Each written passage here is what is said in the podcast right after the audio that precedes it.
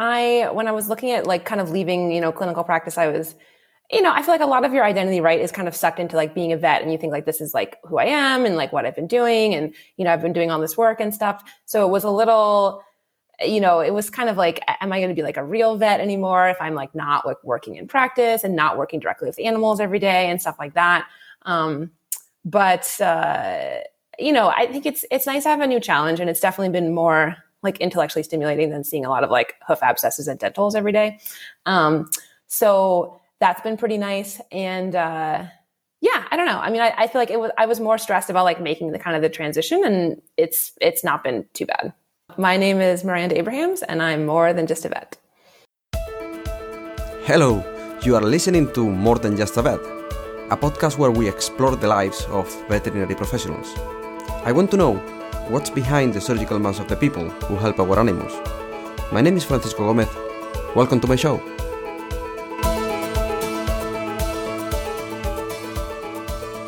Hello, Miranda. How are you? You all right? I'm good. How are you doing? Do you want to tell me a little bit more about you, um, where you come from, and how you end up where you are now? Um, yeah. So, I mean, I'm uh, American originally. Um, I grew up on the East Coast uh, of the US, right outside the capital, Washington, D.C. Um, and then I went to vet school and I pretty much always, you know, wanted to do horses. I was always right into the horses since I was little. Um, so I went to vet school. Uh, I worked at a racetrack for a little bit. I did a couple of um, internships. And then I ended up doing a surgery residency in Canada, uh, in Ontario, which was super nice. Very fun. So you were from Indiana. You you were coming from, and then you mm-hmm. you went to Ontario, which yep. Actually, you got to go through London to do that. Yes, mm-hmm. if you go that way. Yep. yep. No, not England's London. The other London. yes. yes. a little bit less exciting, but you know, yes. still all right. I, I, didn't know any of this. I mean, it's just because I looked yesterday on the map and I thought mm-hmm. there is something called London in here. I've never been mm-hmm. to uh, to America or Canada, so I don't I don't know. Well, it's all very big and spread out. I mean, everything is super, you know, it takes a long time to get anywhere. The East yeah. Coast is a little bit better, but especially the West Coast, I mean, it's just like forever. Yeah. So, uh, something, yeah. something you, you, you put in your email is that the reason you wanted to be a vet is because you like science and animals. Mm-hmm. Mm-hmm. And, I, and I thought, well, this is the best, most simple and straightforward answer that nobody has ever given me. And yeah, I think we all done that. I think the reason we are vets is because we like science and animal. I think that's, yeah. Mm-hmm. Yeah. Yep. Yeah. And then nobody in the family was a vet before. No, no. I mean, just me. Like, and no one was into horses or anything before either. So, I, uh, yeah, they've all kind of come around, I think, to the vet and horse business. But you know, may I ask you what do your family background is? What did they do? Um, so my dad is a um, psychologist, so he's like a therapist, huh? and my mom is a teacher.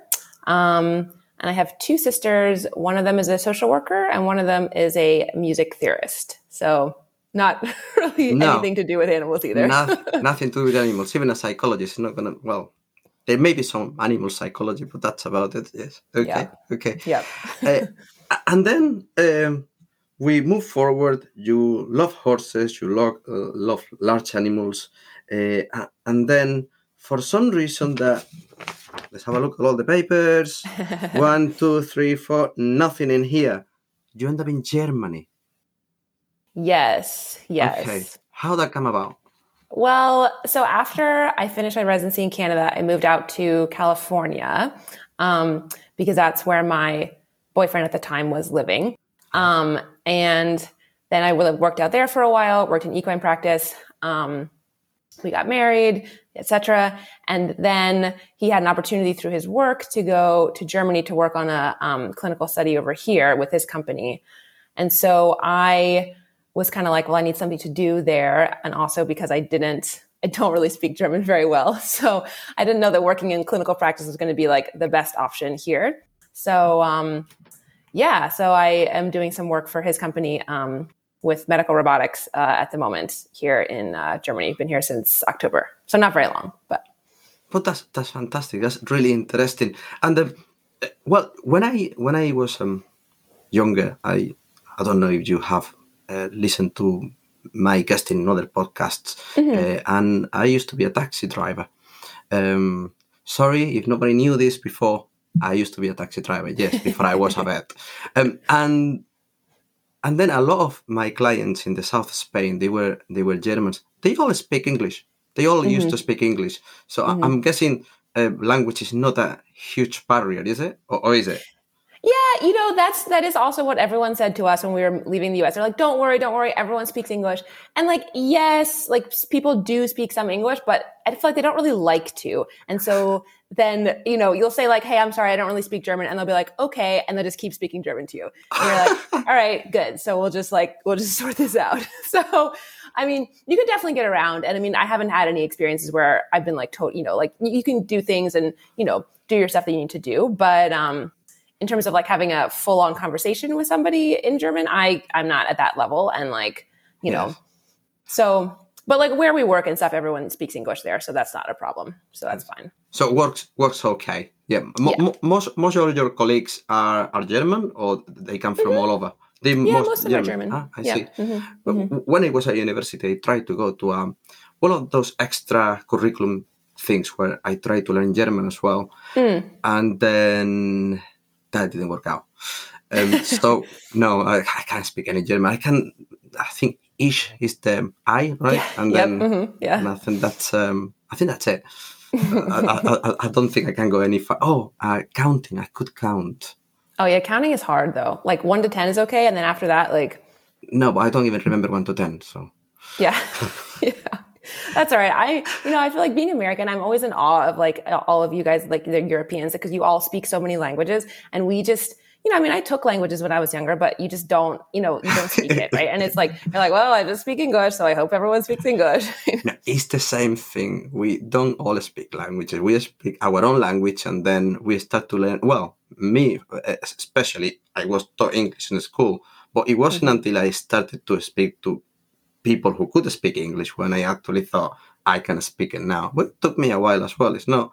I mean, it, looks easy that I'm doing a podcast in English, uh, but I've been here for a lot of years. Mhm, mhm. Yes. Yeah.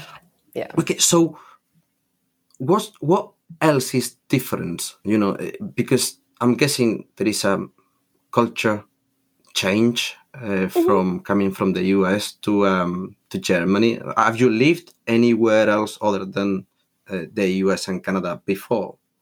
No, I haven't. And I mean, you know, Canada's different, but it's Yes. not like that different, right? I mean, it's Yes. pretty similar. And of course, they do speak English there. So, um, I mean, definitely a fair amount of things here that were surprising to me when I moved here. I mean, just like everything is closed on Sundays. That's not, you know, a standard. I was like, what is this? Like, I want to go to the grocery store. Nope. Sorry. No it's closed. should have prepared better. It's okay. um, Yeah. And you know, I mean, there's no like things are just much smaller, right? Like everything is smaller. You have to go to the store more often. Like the streets are smaller, the cars are smaller. There's no like big box stores. I mean, you know, you can't Amazon things to your house like the next day. I mean, we did like, especially in the pandemic in California, we did an awful lot of like Amazon, Uber Eats, those kind of Yes. things. And like, no, that's just No. not, not Okay. here. Yeah.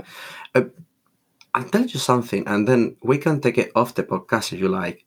I was looking at also uh, about um, because you said in your email that you're interested in politics, and I Hmm. thought I'm gonna look through you. I'm gonna search the internet um, everywhere to find out because you know Americans are gonna be either Republican or Democrat. It's gonna be one of the two, and I thought I'm gonna look everywhere to find out if I can work out if she's Democrat or Republican.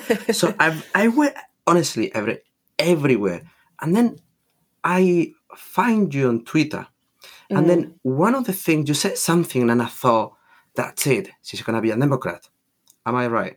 Yeah. Yeah. Now yes. you act. I actually read the next sentence after reading that in your email, and it says, "The U.S. political situation is always in- of interest and sometimes despair, but a little bit better now." I could just have read that.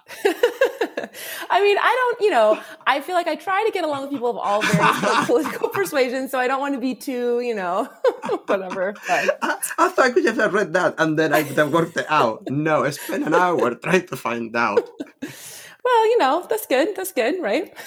okay, okay. So I, I want to ask you one thing about getting more into uh, veterinary now. Um, mm-hmm. ab- about working in robotics because I found it really interesting and I think it's a really big jump uh, uh, from private practice where you have worked, right? Mm-hmm. Uh, yep. And and then robotics and you know um, making things to make people's mm-hmm. life easier, which I think that's the. You said something about. Well, I'm not sure if I'm doing uh, a lot for the for the world. I think you do. I, no, I, I, yeah. I, am being very serious about it. I mean, you know when you go to these um, to these stores where you have to do everything yourself because there is no no person in the counters anymore and people mm-hmm. say well i don't like that because then we're taking jobs off people well, actually i like these things because i'm thinking if robots do our job then we have to do less work you know right people mm-hmm. humans I, I, see it that way the problem is mm-hmm. politically um, if we are improving in that way, there should be a way whether people don't lose their jobs. It just makes it easier for everybody else, not, not for people actually not making money to feed themselves. Uh, right. But that yeah. that's my feels philosophically way of thinking. Sorry for boring people. Um, okay, so and one of the things uh, one of the things you didn't miss is the interaction with some clients, right? Yeah, yeah. I mean, I have to say, I was definitely a little bit burned out on kind of clinical practice and, yes. um, and I mean, equine practice, you know, I don't know. I mean, I've never worked in small animal practice and I know like you're in small animal practice and stuff. And I'm sure the clients there have their own kind of idiosyncrasies, but yes. horse people are, you know, like sort of a, I mean, horse people are definitely themselves. Um, and you know and i really liked working with a lot of the clients but a lot of it it's just quite like mentally tiring right? Having like the same yes. conversations discussing the same kinds of things and um, not not listening. Right right exactly. And then you know i mean i feel like you know also in general practice i mean you just see the same stuff over and over right? And sometimes you get interesting stuff and i mean certainly i got to do a, a, you know some surgery and I, I really like doing surgery but a lot of the stuff was pretty like you can just kind of autopilot your whole day most days yes so I was ready for something, you know, more challenging and different. Yes. And definitely, definitely the robots are different and more of a challenge because I didn't really know anything about them to start. Did yeah. you did you think clients were frustrating in private practice? Uh, I mean, some clients, yeah. Yeah, yeah, I, yeah. I, I, know. I'm generalizing. I know uh, mm-hmm. m- most most clients are nice, but you probably thought there are subset were frustrating and thinking I, I can I can't deal with this anymore. It's that sort of thing. Yeah, yeah. And I mean, I feel like the nice thing about a lot of horse clients is a lot of them are really knowledgeable about the horses. So like, yes. you know, they can do a lot of stuff themselves, but then sometimes like they think they can do stuff themselves that they really like can't, or they're like, well, I'm going to ask you for your advice, but then I'm just going to do what I want. And then I'm going to complain when it doesn't go well. And, you know, so, I mean, it's a, it's, it's a variety, but uh, certainly some of them can be quite challenging. Yes. Um, I, I did a, um, a poll in a private um, Facebook group um, mm-hmm. of vets about what's the worst being of being a vet. Because last last year I did about what's the best. So this year what was the worst? And there was a lot of people saying work life balance and uh, mm-hmm. not enough time to do the things they wanted to do. One of them was managing expectations. Would you would you whip that one? That's what you were thinking. That was the, the worst yeah. thing of being a vet practice. And, and the other thing is do you think that's not a problem anymore where you are now?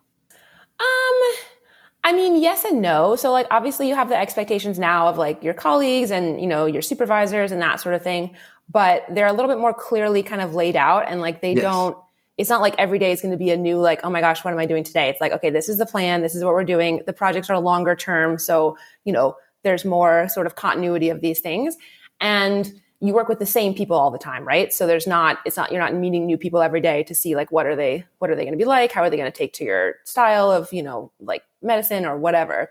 So, um, and I mean, all the people that I work with, I mean, the same in private practice, right? Every, all my colleagues were great and they were fantastic to work with. And the same thing now, like all people are super driven, super motivated, very, you know, fun to deal with. And, and so that's nice. I mean, that's definitely, you know, that's kind of made it, it's a little bit easier to have a little more continuity, I would say.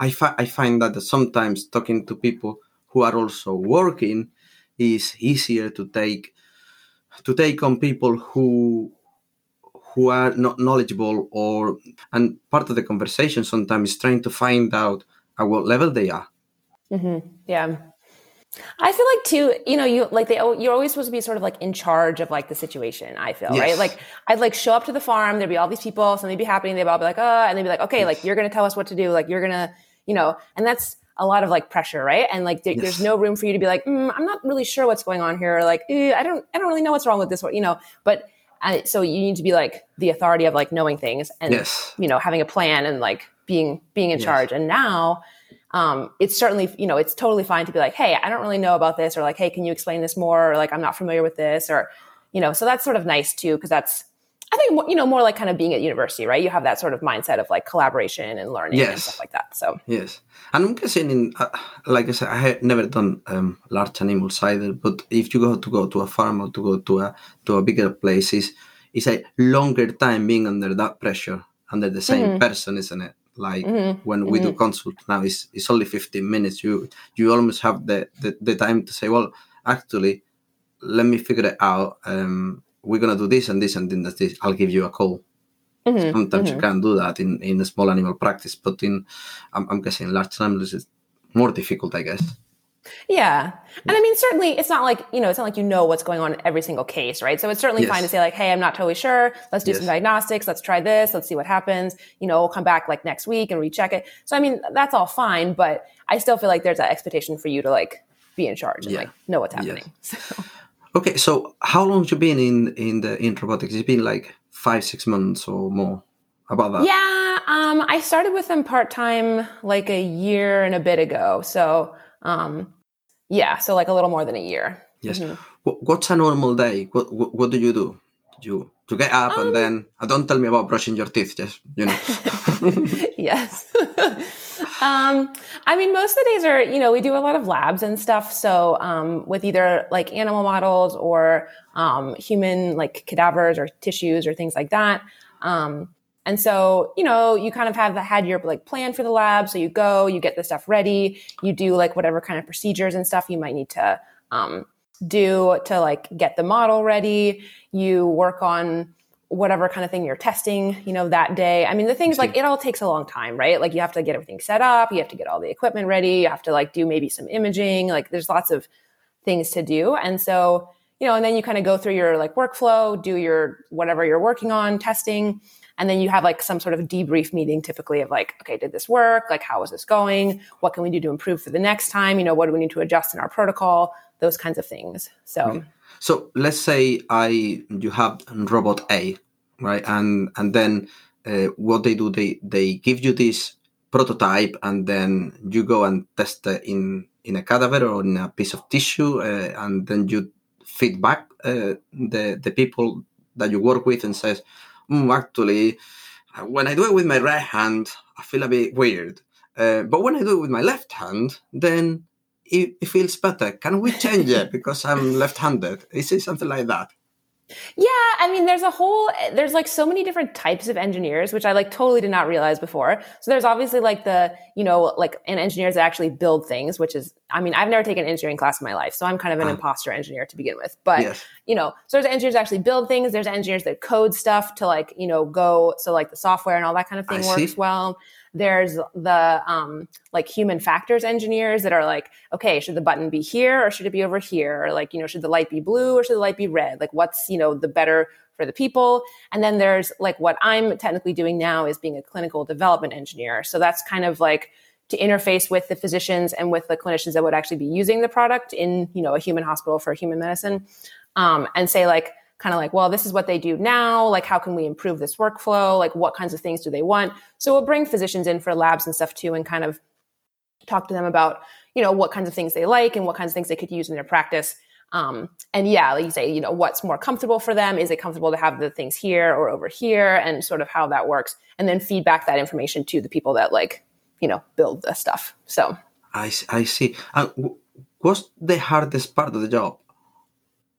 Um, I mean, I would say for me, it's a little bit of a toss up between sort of just generally like not knowing what I'm doing most of the time. Although I'm getting a little bit better with that. But at the beginning, for sure, I was like, I have no idea what's happening here. Like, what are we doing? Um, and I mean, I'm still not, you know, all of the like computer everything. It's not, I'm not super comfortable with it because it's not just something that I've, you know, been used to doing a whole lot of stuff with. So, yes. Um, but that's you know improving as well. And I mean, you learn a lot of stuff for sure. Yes. I'm guessing with any jobs, you know, yeah. when you done a job for three or four months, you're still uh, finding your comfort zone. That, yeah. that, I think is not it's not whether you you are brighter or, or not. It's, it's, it's just that, particularly when you do a jump, like mm-hmm. from being a vet to uh, to start looking in that sort of mechanical engineering development, right? Yeah, uh, yeah. Could you tell me about any any piece of equipment that you found? Oh, this is fantastic. Um, that is already out. I mean, I understand mm-hmm. that because of company secrets, you shouldn't be telling me things that's development because maybe someone in uh, somewhere else making the same thing, and this is a race, and, mm-hmm. that must be mm-hmm. fantastic. But um, and, and, and, it can be a, a, pain. I'm guessing for the company, you're thinking, "Oh, we done this now. Oh, someone else done it already." Yeah, yeah. No, it's very, there's definitely that pressure of like time stuff, right? And then being like, what are other people doing? And like, how can we, you know, be faster? And yeah, yeah. Mm-hmm. Tell sure. me about some sort of product that you're really proud of. If it's not you, you think the company is really proud of, or mm-hmm, any mm-hmm. like that, can you? Well, I mean, I don't know. You know, there's a whole variety of different kinds of products. I mean, a lot of the things that we use in veterinary medicine for like laparoscopic surgery and, um, you know, things like that. Like, I mean, obviously they use them in human medicine as well. And they are kind of like fancier and nicer, I would say, for the yes. human medicine.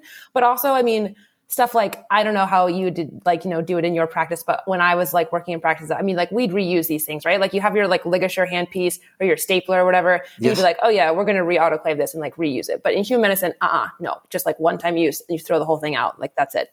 So you know the standards are a little bit different. I feel like in terms of like what they can kind of get away with because I mean you know they have a lot more liability and stuff like that too. So um but yeah, I mean, a lot of those kind of things. Um, yeah, I mean, laparoscopic stuff, things like the electrocautery, you know, like the ligatures, the like automatic staplers, like those kinds of things for like intestinal surgery. Um, and a lot of the, you know, the engineering portions, I think, go into not only making the equipment, but making like the visualization. So you know, how does the camera look and how are you looking at it and what's like the kind of feedback when you move the instruments, you know, can you see that on the screen? Because ah. you know how like laparoscopic surgery yes. is, right? You move your hand this way and the camera goes the other way. So you really yes. have to kind of think about it backwards. But um, then some of the more, you know, the newer robotic surgery things are, you know, they're they're not that way. So it's just, you know, you just you move your hand to the right, the instrument moves to the right. So it's more um, more kind of intuitive and a little bit more uh, more reasonable for for the physicians to to deal with. Less of a learning curve, I guess, for them. So robotics so. covers everything from doing a lapara- laparoscopic um, spay, for instance, or any any any things where it involves a, a, a camera uh, mm-hmm. to to a stapler, to something as simple as a stapler. Oh, yeah, I mean, I don't know. I, I, don't know what necessarily falls under the purview of like robotics per yes, se, know, but yeah, no, I mean, a lot of these medical device companies work on yeah all these kinds of different things. Oh, wow, um, that's uh, how, so, how. How do you know what? Because I'm, I'm guessing this is mostly human stuff and then it gets applied to veterinary. Is that right? Mm-hmm. Yeah, yes. I would say. I mean, some stuff is specifically for vet, right? I mean, some of the horse stuff because it's just bigger than you had have to use in people. But yes, generally yes. it came from there. Yeah. And how do you guys know what medics want? Um, or do you actually are the the the forward thinking um, people, and then they tell them, "I think you need this." Mm-hmm. I mean, certainly, you know, the different companies have some physicians that work for them that were in practice before, and now they've come to work for the company to be like, "Hey, let's like, you know, drive the medical breakthroughs or whatever." And there's a lot of consulting physicians as well that like are in practice now and working in practices. Um, but we like consult with them and you know fly them in for labs and things like that and kind of you know have various discussions to see like what is you know what would they want and a lot of those people are trying you know we try to get people that are pretty experienced in whatever field you know you're looking at so that you can have someone you know, that will have a good um, breadth of experience and kind of an idea of like where they want the the technology Yes. to go. So So I I do a bit of ophthalmology, right?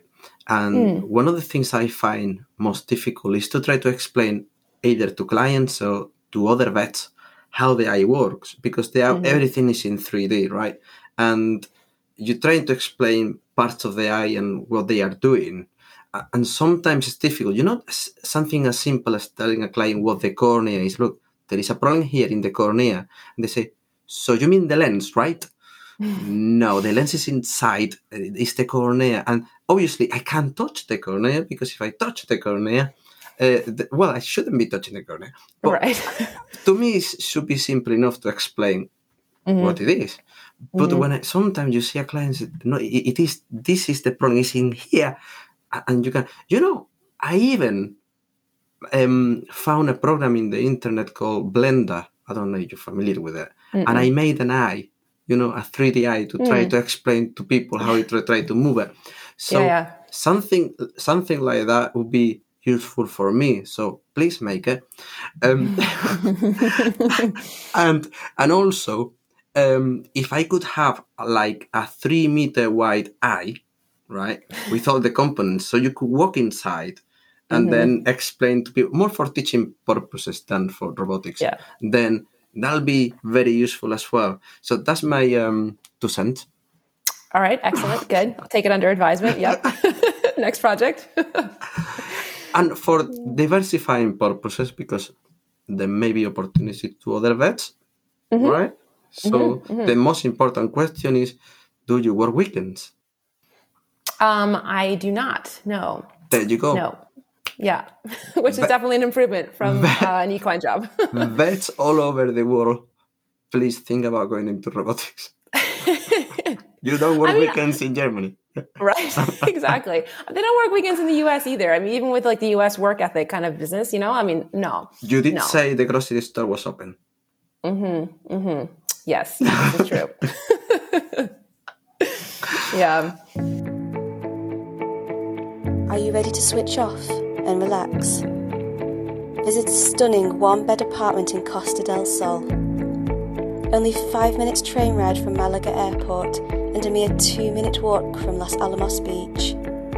It's close enough to enjoy the beautiful Mediterranean Sea and Torremolinos cocktail bars, while being able to walk away to quieter areas if you need time to unwind and relax. It's self catering to give you maximum flexibility in a private complex with beautiful swimming pool. Visit alamosbeach.com or the link in the podcast notes and the website for more information.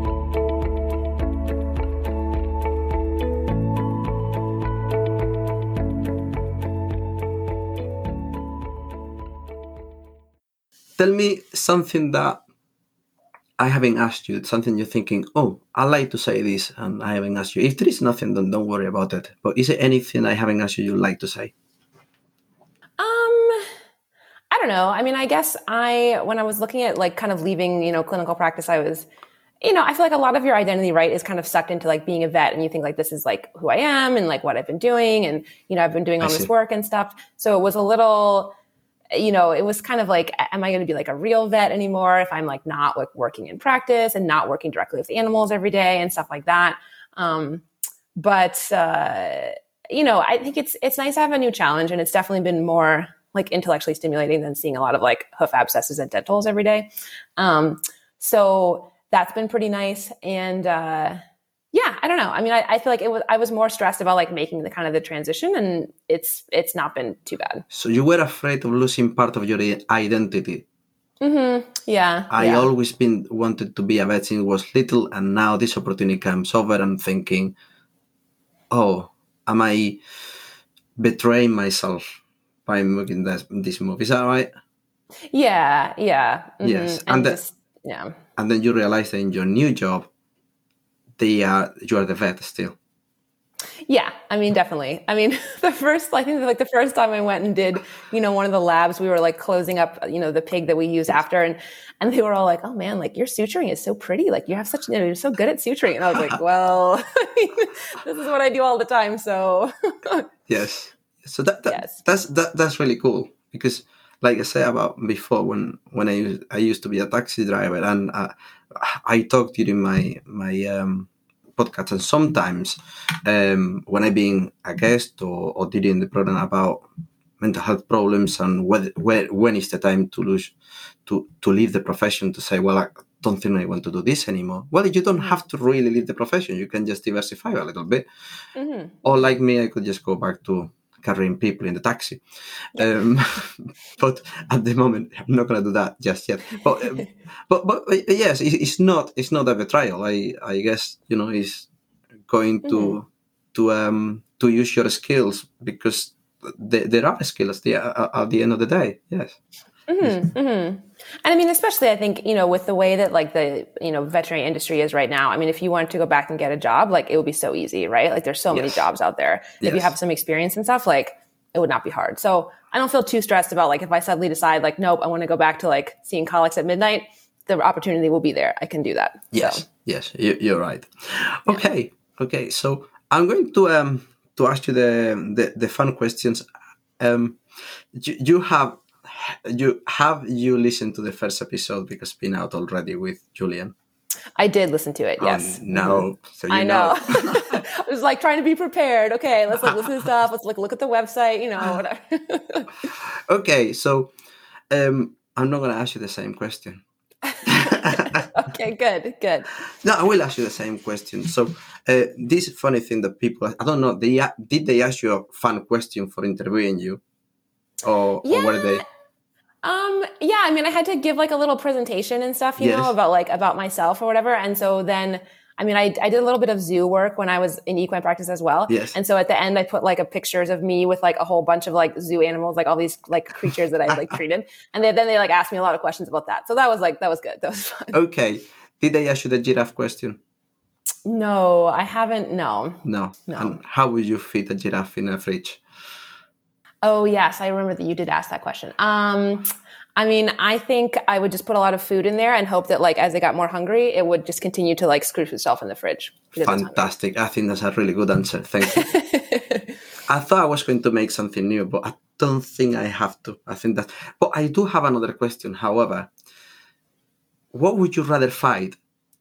A um, horse-sized dog or a hundred dog-sized horses? Oh, definitely a hundred dog-sized horses. Yeah. I thought that too. Someone someone said in the internet that well, I think both can kill me. I don't think a hundred um, uh, horses of the size of a dog will, uh, but it's something I wanted to ask. Thank you. yeah, horses are not that aggressive, right? Like that's just not their thing. Yeah, No, no, especially if they're small. yeah.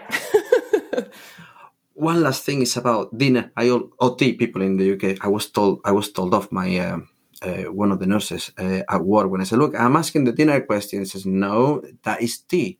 Okay. Um, what are you having for dinner today? Um, today I think we're having. Uh, pretty sure we're having brats tonight. Yeah, because we are here in Germany, so that's the way to go. You're having broth? Brats, like bratwurst. Oh, is that a sausage? Mm-hmm, mm-hmm. I see. Ah, okay. That answered both questions because I was going to ask you what you're having and was good in Germany, and there you go. Mm-hmm. Oh, you go to the store. There's like a, there's like an entire like shelf of like there's like Yes. bazillions of them. There's so many kinds. So Is, is saying sausage when you refer to it bad? Is, do they German thinking? No, it's not a sausage. It's a whatever. I mean, I think I, I don't I don't know. Like that's how it's listed everywhere. And if you go to a restaurant, like that's how you know they are. So, Yes. But, but I'm not sure if it would be bad if you said that. Okay, fa- fair enough. I, I just worry in case I'm offending anyone. no, it's okay. If you're if you offend the Germans, like they'll tell you they're offended. Like they're very straightforward, right? So no worries. You'll know. Brilliant. Um, what's what's your hobby? Uh, I mean, I do, you know, I'm pretty into the horses still. So, um, certainly do a fair bit of riding. Uh, I haven't, we haven't found a barn here yet to ride. So I'm taking a little bit of break from that. But before, yeah, I would ride. Um, and then I started playing polo this past year also, which is Uh-huh. like super fun, In Germany? very fun. No, in, um, in California before Yes. we moved. I, Yeah. Do you manage to go back much, or you haven't gone back yet? Or Um, haven't been back there, not yet. No, but I mean, we've only been here like a few months, so we'll, we'll- I'm sure I'll go at some point. So, and start playing polo again? yeah, I mean, it's uh, there's polo here though too, so probably hopefully you find get into here. it. Yeah, that's that, Yeah. That, that that's brilliant. Okay, so let's. um I didn't tell you something. That's nothing to. It may not even make the podcast as, as well. But when I was little, when I was little, my my dad always had horses too, um, and that was the reason. You know, he wanted me to become a vet. Um, but well, when I, I was as I was growing up, I learned that uh, vets used to be in debt in where I was coming from. I don't know if that's anymore. And the reason they were in debt is because the, the vet would visit um, the person who has the horse, then treat the horse, and they would say, "Well, I don't have any cash on me." And back then, you didn't have these machines that you can take the money. Mhm. I'll see you at the bar, and I'll pay you then. And then did, didn't tend to see you at the bar. So the vet end up having to go to the pharmacy and have a account at the pharmacy that is, was always in red numbers, right? Mm, So it got to the point I thought, don't really want to be a vet for horses because I'm not going to make any money. uh, and, and when I was little, my dad bought um, a horse. It was called Cabriola. Um, mm, she was, I think she was 12. And I thought, I'm going to buy this horse for my for me and for my son so he can learn to ride. And, I, and I think it was the first time, it was 10 or 11, uh, put me on top of the horse. Um, and in a few seconds, uh, the horse went on the back legs. I fell down uh, to the floor. I don't know what else happened. and I and I fell straight away. Didn't give up. I kept riding horses and I kept falling over. So it got to the point of I fall over as often as I got on top of them. So I think this is not for me. I think I need to give it up now. So that's my that's my um, my uh, my beginnings with horses, and I don't think it went any further than that. So not a very positive start, huh? no, I was just uh, no. I, I never disliked them, but I didn't think I, I, I got on with with horse, horses very much that- from the very beginning. I don't know. Mhm. How Yeah. wa- how was your how was yours? Your start with horses? Um, I mean, I always liked them, and then I started taking riding lessons. You know, when I was a little kid, Yes. and um, I got a horse when I was twelve, Yes. and then I just like, I mean, I spent all my time at the barn. You know, like you'd go out there and you'd just be like there the whole day. I don't even know what I was doing. You know, for like the entire day there. Like, I mean, who, like you'd ride once, and like the other times you just, I don't know, but yeah. So I mean. I was pretty, and I mean, honestly, like I'm not a great rider. I was never like a super good rider. If I wanted to have a career in horses that was like not doing vet stuff, it would probably not be very successful because I'm not like that good. But I really like hanging out with the horses and you know doing stuff with them and working with them and stuff like that. I don't know. There's just something about them, you know. They're just I don't know. Yeah, so th- th- th- there is something that they give you, right? Um, Mm-hmm. And I don't believe you. If you play polo, you are a good rider. you are. I'm sure you are. And that's the difference. My dad never actually got me into um, in, into a club or to a to um, you know to um uh, to, to lessons or anything like that. He just thought, I'm gonna put my child on top of the horse. See what happens. Well, I mean, that's a good option too, right? You never know. I mean, I've fallen off plenty of times. If- You know, if you ride horses long enough, you definitely you fall could have off. yeah. Yeah. exactly. okay, Miranda. Uh, hon- honestly, um, it's been nice to, to talk to you. Uh, Yeah, it's, it is fun. it's very interesting. Yeah. no, thanks for having me. Yeah. And this is it for today. Did you enjoy this episode? If you have any comments or reviews about it, don't forget to leave them in the website morethanjustavet.net forward slash contact. And once you're there, please support the show by pressing the donate button. You can do it for as little as one pound. and making sure everything's packed safely to go onto the helicopter. Hasta la próxima. And then, yeah, we get put our stuff on the helicopter and get flown maybe 20, 25 minutes to the field site.